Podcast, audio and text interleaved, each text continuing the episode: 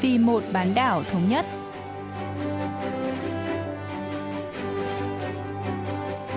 My Linh xin kính chào quý vị và các bạn. Mời quý vị và các bạn theo dõi chuyên mục Vì một bán đảo thống nhất của Đài Phát thanh Quốc tế Hàn Quốc KBS World Radio.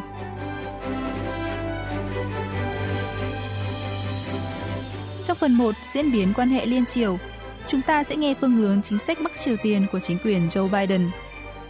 Ở phần tiếp theo, cận cảnh Bắc Triều Tiên, mời các bạn tìm hiểu về lịch sử làng đình chiến bàn muôn điếm.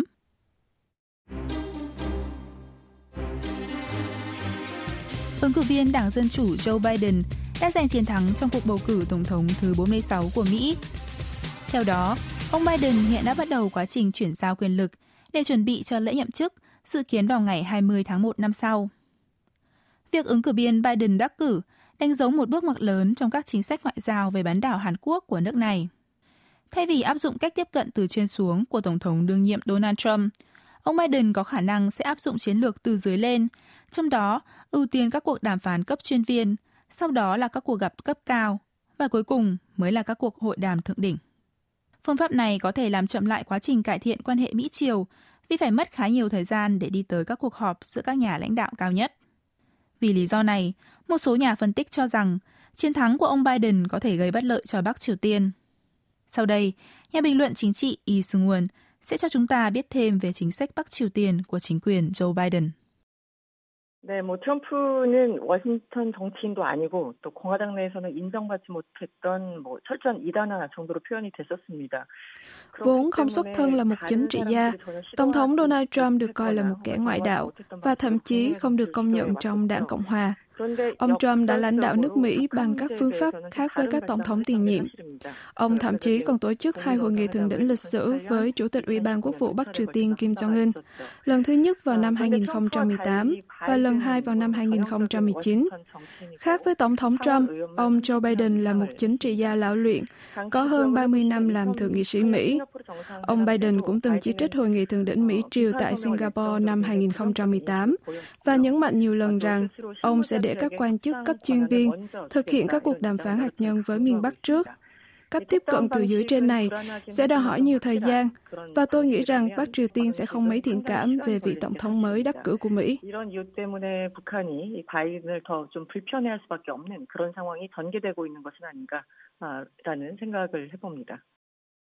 Từng là phó tổng thống dưới nhiệm kỳ cựu tổng thống Barack Obama, ông Joe Biden được dự đoán sẽ kế thừa chính sách kiên nhẫn chiến lược với Bắc Triều Tiên của vị cựu tổng thống này. Chính sách này chủ trương chờ Bắc Triều Tiên tự từ bỏ các chương trình hạt nhân dưới sức ép của các lệnh trừng phạt và áp lực về kinh tế. Tuy nhiên, một số ý kiến lại tin rằng ông Biden sẽ không lặp lại cách tiếp cận này vì tình hình bây giờ đã khác. Thay vào đó, chính phủ ông Biden có thể sẽ cố gắng giảm thiểu gánh nặng chính trị thông qua việc xác minh kỹ lưỡng và đàm phán cấp chuyên viên. Ngoại trưởng Hàn Quốc Kang Kyung-hoa cũng nhận định chính phủ Joe Biden sẽ không quay lại chính sách kiên nhẫn chiến lược. Bà Lee Seung-won phân tích chi tiết. 지난 2012년이었죠. 당시 오바마 정부 당시에 유일한 합의라고 할 수 있는 2구 합의를 한 바가 있었습니다. 그때 바이든이 부통령 Theo thỏa thuận duy nhất mà Washington đạt được với Bình Nhưỡng dưới thời chính phủ cựu tổng thống Barack Obama ngày 29 tháng 2 năm 2012, Bắc Triều Tiên đồng ý đóng băng chương trình hạt nhân để đổi lấy viện trợ lương thực từ Mỹ. Tuy nhiên, chưa đầy hai tháng sau, miền Bắc đã phóng thử tên lửa tầm xa, phá vỡ thỏa thuận. Vì vậy, Mỹ hoàn toàn có lý do khi không tin tưởng vào miền Bắc. Mặc dù có dự đoán cho rằng chính quyền ông Biden sẽ tiếp tục chính sách kiên nhẫn chiến lược, song tình hình hiện tại đã thay đổi rất nhiều. Tháng 11 năm 2017, sau khi tiến hành phóng thử tên lửa đạn đạo xuyên lục địa ICBM, Bình Nhưỡng tuyên bố hoàn thành chương trình hạt nhân, trở thành mối đe dọa lớn hơn với Washington. Là một chuyên gia đối ngoại, có thể ông Biden sẽ đưa ra một chiến lược ngoại giao tạo ra đột phá vào giai đoạn cuối nhiệm kỳ của mình, vốn được ví như là nhiệm kỳ thứ ba của ông Barack Obama. Tuy nhiên, mọi thứ đều có thể thay đổi, đặc biệt là các vấn đề liên quan đến Bắc Triều Tiên.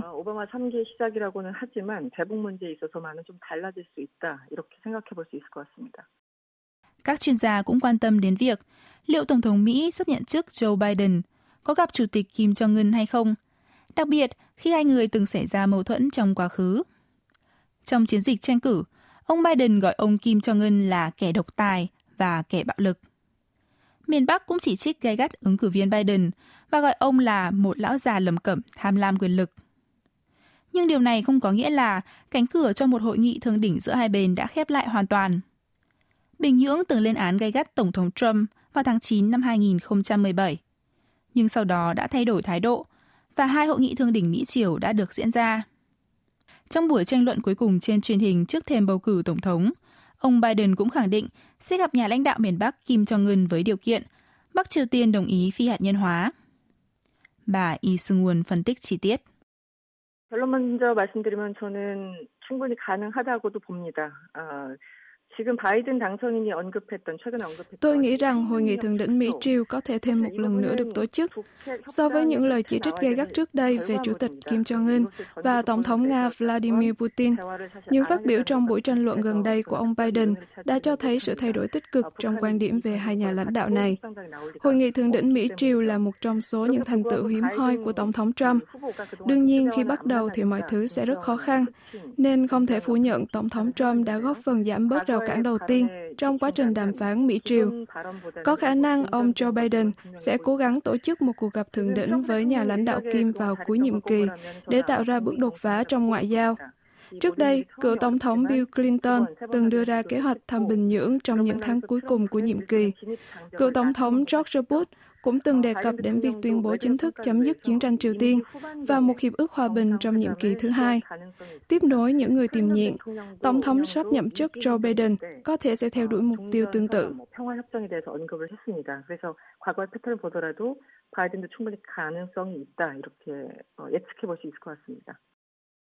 Chính phủ sắp tới của Mỹ có thể sẽ ưu tiên các vấn đề trong nước như phòng chống đại dịch COVID-19, phục hồi kinh tế và giải quyết xung đột chủng tộc hơn là các chính sách với Bắc Triều Tiên. Ngay cả trong lĩnh vực ngoại giao và an ninh, khôi phục lòng tin của quốc tế và củng cố quan hệ với các nước đồng minh cũng là vấn đề được đặt lên hàng đầu. Nếu chính phủ ông Biden chỉ hoãn đàm phán, Bắc Triều Tiên có thể sẽ thực hiện các hành động khiêu khích khi cho rằng chính phủ mới của Mỹ ít quan tâm đến miền Bắc hơn chính quyền Tổng thống Trump. Bà Lee Seung-won cho biết. 결국은 바이든 정부의 대응이나 어, 태도에 따라서 언제든지 도발을 할 수 있겠죠. 과거 뭐 북한은 항상 그런 패턴 보여왔으니까. Bắc Triều Tiên có thể thực hiện các hành động khiêu khích bất cứ lúc nào, tùy thuộc vào thái độ của chính phủ ông Biden. Tháng 4 năm 2009, miền Bắc phóng tên lửa mang theo vệ tinh khi cựu Tổng thống Barack Obama đang chuẩn bị cho bài phát biểu ở thủ đô Praha, Cộng hòa Séc, kêu gọi xóa bỏ vũ khí hạt nhân. Tiếp tục cho các hành động gây hấn, Bình Nhưỡng tiến hành vụ thử hạt nhân lần thứ hai sau đó, và thậm chí là thử hạt nhân lần thứ ba, ngay sau khi nhiệm kỳ thứ hai của ông Obama bắt đầu vào năm 2013. Đặt kỳ vọng cao vào chính quyền cựu Tổng thống Barack Obama, miền Bắc đã có một loạt các hành động khiêu khích mỗi khi không hài lòng hoặc muốn gây sự chú ý. Nhưng ngược lại, Bắc Triều Tiên đã phải trải qua một thời kỳ rất khó khăn do các lệnh trừng phạt mạnh mẽ trong suốt 8 năm ông Barack Obama nắm quyền.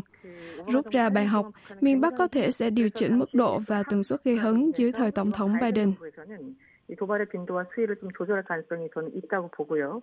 그때처럼 똑같이 할 거라고는 생각하지 않습니다. Trong khi đó, chính phủ Hàn Quốc đang chuẩn bị cho những thay đổi liên quan đến vấn đề ngoại giao trong khu vực sau lễ nhậm chức của ông Joe Biden. Cho dù Mỹ có thay đổi chính quyền đi chăng nữa, cả Tổng thống Moon Jae-in và Bộ trưởng Thống nhất Hàn Quốc Lee In-yong đều bày tỏ sự tin tưởng vào tiến trình hòa bình trên bán đảo Hàn Quốc. Thay đổi trong chính sách đối với Bắc Triều Tiên của Washington là khó tránh khỏi, và Hàn Quốc đang ngày càng chứng tỏ vai trò trung gian quan trọng của mình. Nhà bình luận chính trị Yi Seung-won cho biết thêm. 뭐 바이든은 아시겠지만 외교 전문가이자 뼛속까지 정치인입니다. 29살부터 정치를 시작해서 Ông Joe Biden là một chuyên gia ngoại giao và chính trị gia xuất chúng. Ông được bầu vào Thượng viện Mỹ ở tuổi 29 và đã hoạt động chính trị trong suốt 36 năm. Vì vậy, tôi tin ông sẽ thực hiện các nỗ lực ngoại giao để ngăn tình hình đi đến cực đoan. Ông Biden hẳn đã rút ra được nhiều kinh nghiệm về các chính sách với Bắc Triều Tiên trong suốt 8 năm dưới quyền cựu Tổng thống Barack Obama.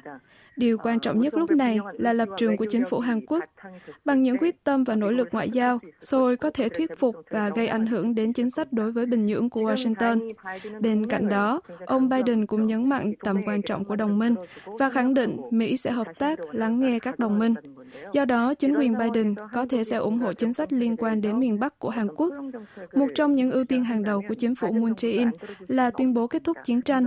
Vì vậy, Seoul cần nỗ lực ngoại giao hơn nữa để hoàn thành mục tiêu này.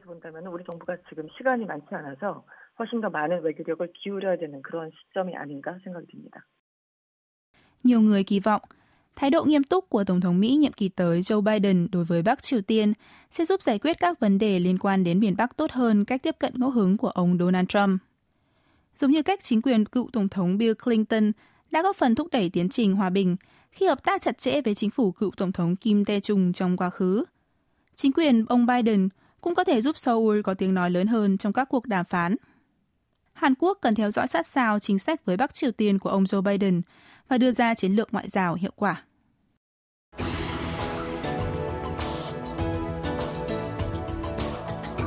Từ ngày 6 tháng 11, Làng Đình Chiến Bàn Môn Điếm đã mở cửa tham quan trở lại sau hơn một năm tạm đóng do dịch tả lợn châu Phi ASF phát sinh hồi tháng 10 năm ngoái và dịch COVID-19 bùng phát đầu năm nay. Hệ thống đăng ký tham quan bàn môn điếm hiện đã được hợp nhất dưới một trang web duy nhất do Bộ Thống nhất Hàn Quốc quản lý và quy trình đăng ký cũng được đơn giản hóa. Sau đây, tiến sĩ Bùng Young Sik đến từ Viện Nghiên cứu Thống nhất thuộc trường Đại học Yonsei sẽ cho chúng ta biết thêm về lịch sử và ý nghĩa của làng đình chiến bản môn điếm.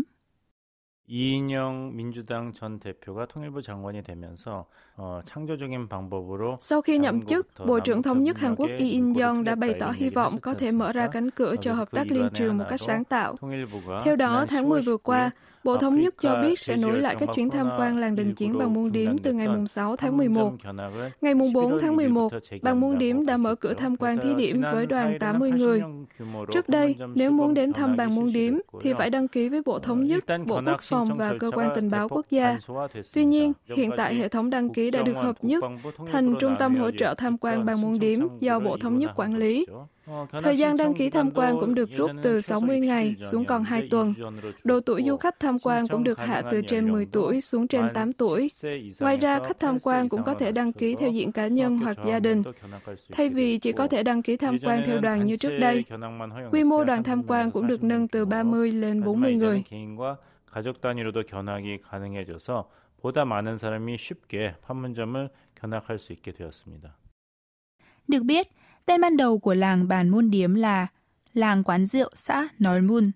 Trong đó, Nói Mun có nghĩa là cửa gỗ. Đây là một ngôi làng nông nghiệp ở phía tây bắc tỉnh Gyeonggi. Địa phương này được đặt tên như trên là vì có nhiều nhà cửa gỗ và một cây cầu lâu đời, cũng như nổi tiếng với nhiều quán rượu. Sau khi hiệp định đình chiến chiến tranh Triều Tiên được đàm phán tại đây, tên ngôi làng được đổi thành làng Bàn Môn Điếm. Ông Bong Young-sik cho biết thêm. 휴전 협상이 처음서부터 넓은리에서 시작된 것은 아니었습니다. 한국 전쟁을 중단하기 위해서 첫 번째 예비 회담을 가졌는데 Trong chiến tranh Triều Tiên, cuộc đàm phán sơ bộ đầu tiên cho hiệp định đình chiến đã diễn ra tại phía bắc khu vực Kaesong vào ngày 8 tháng 7 năm 1951. Sau 20 vòng đàm phán, Bộ Tư lệnh Liên Hợp Quốc đề nghị giờ địa điểm tổ chức đàm phán do lo ngại hoạt động quân sự thường xuyên của Bắc Triều Tiên quanh khu vực này. Phía miền Bắc đề nghị một địa điểm họp mới tại làng quán rượu ở xã Normun gần đó, và các cuộc đàm phán tiếp theo được diễn ra tại một căn lều trong ngôi làng này vào ngày 20 tháng 10 năm 1951, với sự tham gia của Bộ Tư lệnh Liên Hợp Quốc do Mỹ đứng đầu, cùng lãnh đạo quân đội Bắc Triều Tiên và Trung Quốc.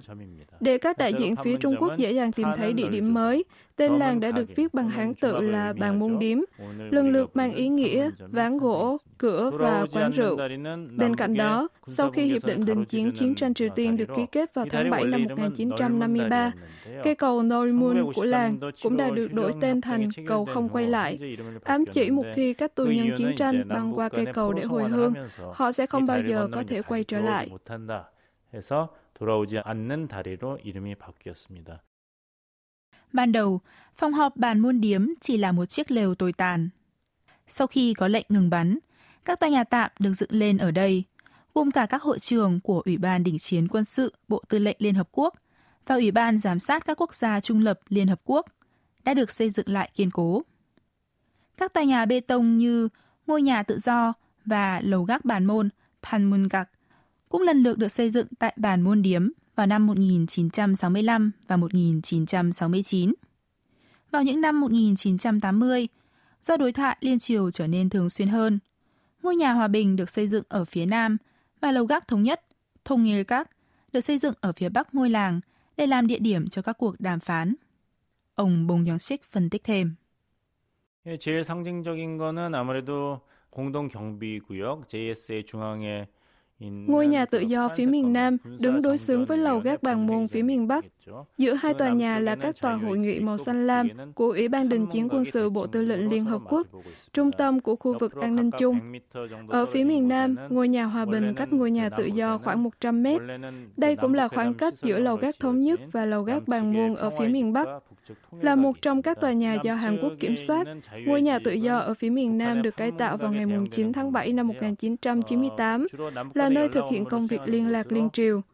Còn ngôi nhà Hòa Bình, nơi tổ chức hội nghị thượng đỉnh liên triều vào tháng 4 năm 2018, có 3 tầng, gồm một phòng họp báo, một phòng họp nhỏ ở tầng 1, tầng 2 có phòng họp và phòng chờ, còn tầng 3 có một hội trường lớn và các phòng khác. 2018년 남북 정상회담이 바로 이곳에서 열렸죠. Ngày nay, binh lính hai miền Nam Bắc đứng đối mặt nhau và người dân không được tự ý đi lại trong khu vực an ninh chung JSA của bản Môn Điếm, thuộc khu phi quân sự Liên Triều DMZ. Khi hiệp định đình chiến được ký kết vào tháng 7 năm 1953, không có đường biên giới được vạch rõ bên trong bản Môn Điếm. Người dân hai miền được tự do di chuyển trong khu vực. Binh sĩ hai bên trò chuyện với nhau và thậm chí còn chụp ảnh chung. Tuy nhiên, bầu không khí này đã hoàn toàn thay đổi sau khi một vụ việc đáng tiếc xảy ra năm 1976. Ông Bong Young-sik cho biết. 예, 그래서 그때 나무가지치기를 하던 어, 미군 장교와 북한군 간에 시비가 생겼는데 Năm 1976, những người lính miền Bắc do xích mích đã cầm rìu giết chết hai sĩ quan Mỹ được giao nhiệm vụ cắt tỉa cây ở bàn môn điếm. Sau vụ giết người bằng rìu khét tiếng, cây cầu không quay lại đã bị đóng cửa và một đường ranh giới quân sự được thiết lập trong khu vực an ninh chung. Một tấm bê tông rộng 50 cm và cao 5 cm đã được lắp đặt để đánh dấu và ngăn chặn các cuộc đụng độ có thể xảy ra. Kể từ đó, người dân hai bên cũng không được phép qua lại ranh giới.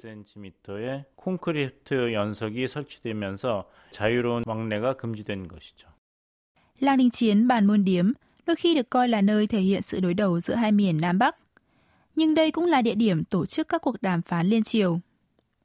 Tổng thống Hàn Quốc Moon Jae-in và Chủ tịch Ủy ban Quốc vụ Bắc Triều Tiên Kim Jong-un đã tổ chức hội nghị thượng đỉnh liên triều đầu tiên tại ngôi nhà hòa bình ở bản Môn Điếm vào ngày 27 tháng 4 năm 2018. Một tháng sau, vào ngày 26 tháng 5, hội nghị thượng đỉnh liên triều lần thứ hai đã diễn ra trong vòng 2 tiếng tại Lầu Gác Thống Nhất, để lại kỷ niệm ấm áp trong lòng nhiều người dân Hàn Quốc. Tiến sĩ Bong Young-sik cho biết.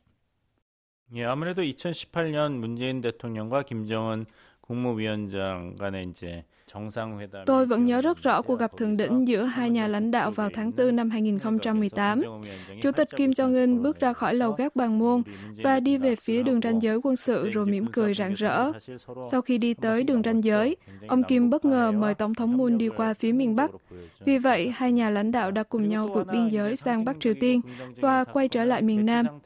Có thể nói, cảnh tượng đáng nhớ này tượng trưng cho sự hòa giải và hợp tác xuyên biên giới. Ngày 20 tháng 8 năm 1971, Hội chữ thập đỏ Liên Triều đã có cuộc tiếp xúc đầu tiên tại bàn môn điếm và tổ chức các cuộc đàm phán sơ bộ về vấn đề chữ thập đỏ một tháng sau đó. Ngày 15 tháng 8 năm 1989, sinh viên Đại học Hàn Quốc Im Soo Kyung và linh mục công giáo Moon Kyu Hyun được trao trả về Hàn Quốc qua bàn môn điếm sau khi bị cáo buộc vượt biên trái phép tới Bắc Triều Tiên. Năm 1994, cựu Tổng thống Mỹ Jimmy Carter đã đến miền Bắc qua làng đình chiến. Ngoài ra, người sáng lập tập đoàn Hyundai Chong Ju-yong cũng đã đi qua bàn môn điếm đến Bắc Triều Tiên vào tháng 6 và tháng 10 năm 1998 để tặng 1.001 con bò cho miền Bắc. Con số 1.001 phản ánh hy vọng các cuộc trao đổi xuyên biên giới và hợp tác liên triều sẽ không dừng lại ở đó. 계속 협력이 지속된다는 의지의 상징으로서 1,001마리를 끌고 방문을 했었죠. Ngôi làng Bản Môn Điếm tuy yên tĩnh và nhỏ bé, nhưng đã trở thành địa điểm lịch sử cho các cuộc đàm phán đình chiến. Ngôi làng tượng trưng cho sự chia cắt đau thương của Hàn Quốc và hy vọng vào hợp tác và trao đổi liên triều. Do các chuyến tham quan bản môn điếm đã được mở lại trong tháng này, đồng thời quy trình đăng ký được đơn giản hóa và phạm vi du khách đủ điều kiện tham quan cũng được mở rộng. Dự kiến, lượng khách tham quan đến địa điểm hòa bình này sẽ gia tăng. Hy vọng, làng đình chiến bản môn điếm có thể trở thành đòn bẩy, mở ra cánh cửa hiện thực hóa việc đi lại tự do giữa hai miền Nam Bắc. Nội dung đã được hai bên thống nhất trong tuyên bố bản môn điếm và thỏa thuận quân sự liên triều.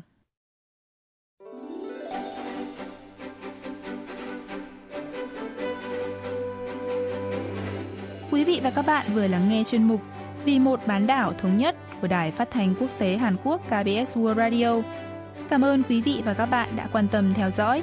Xin kính chào tạm biệt và hẹn gặp lại trong chuyên mục tuần sau.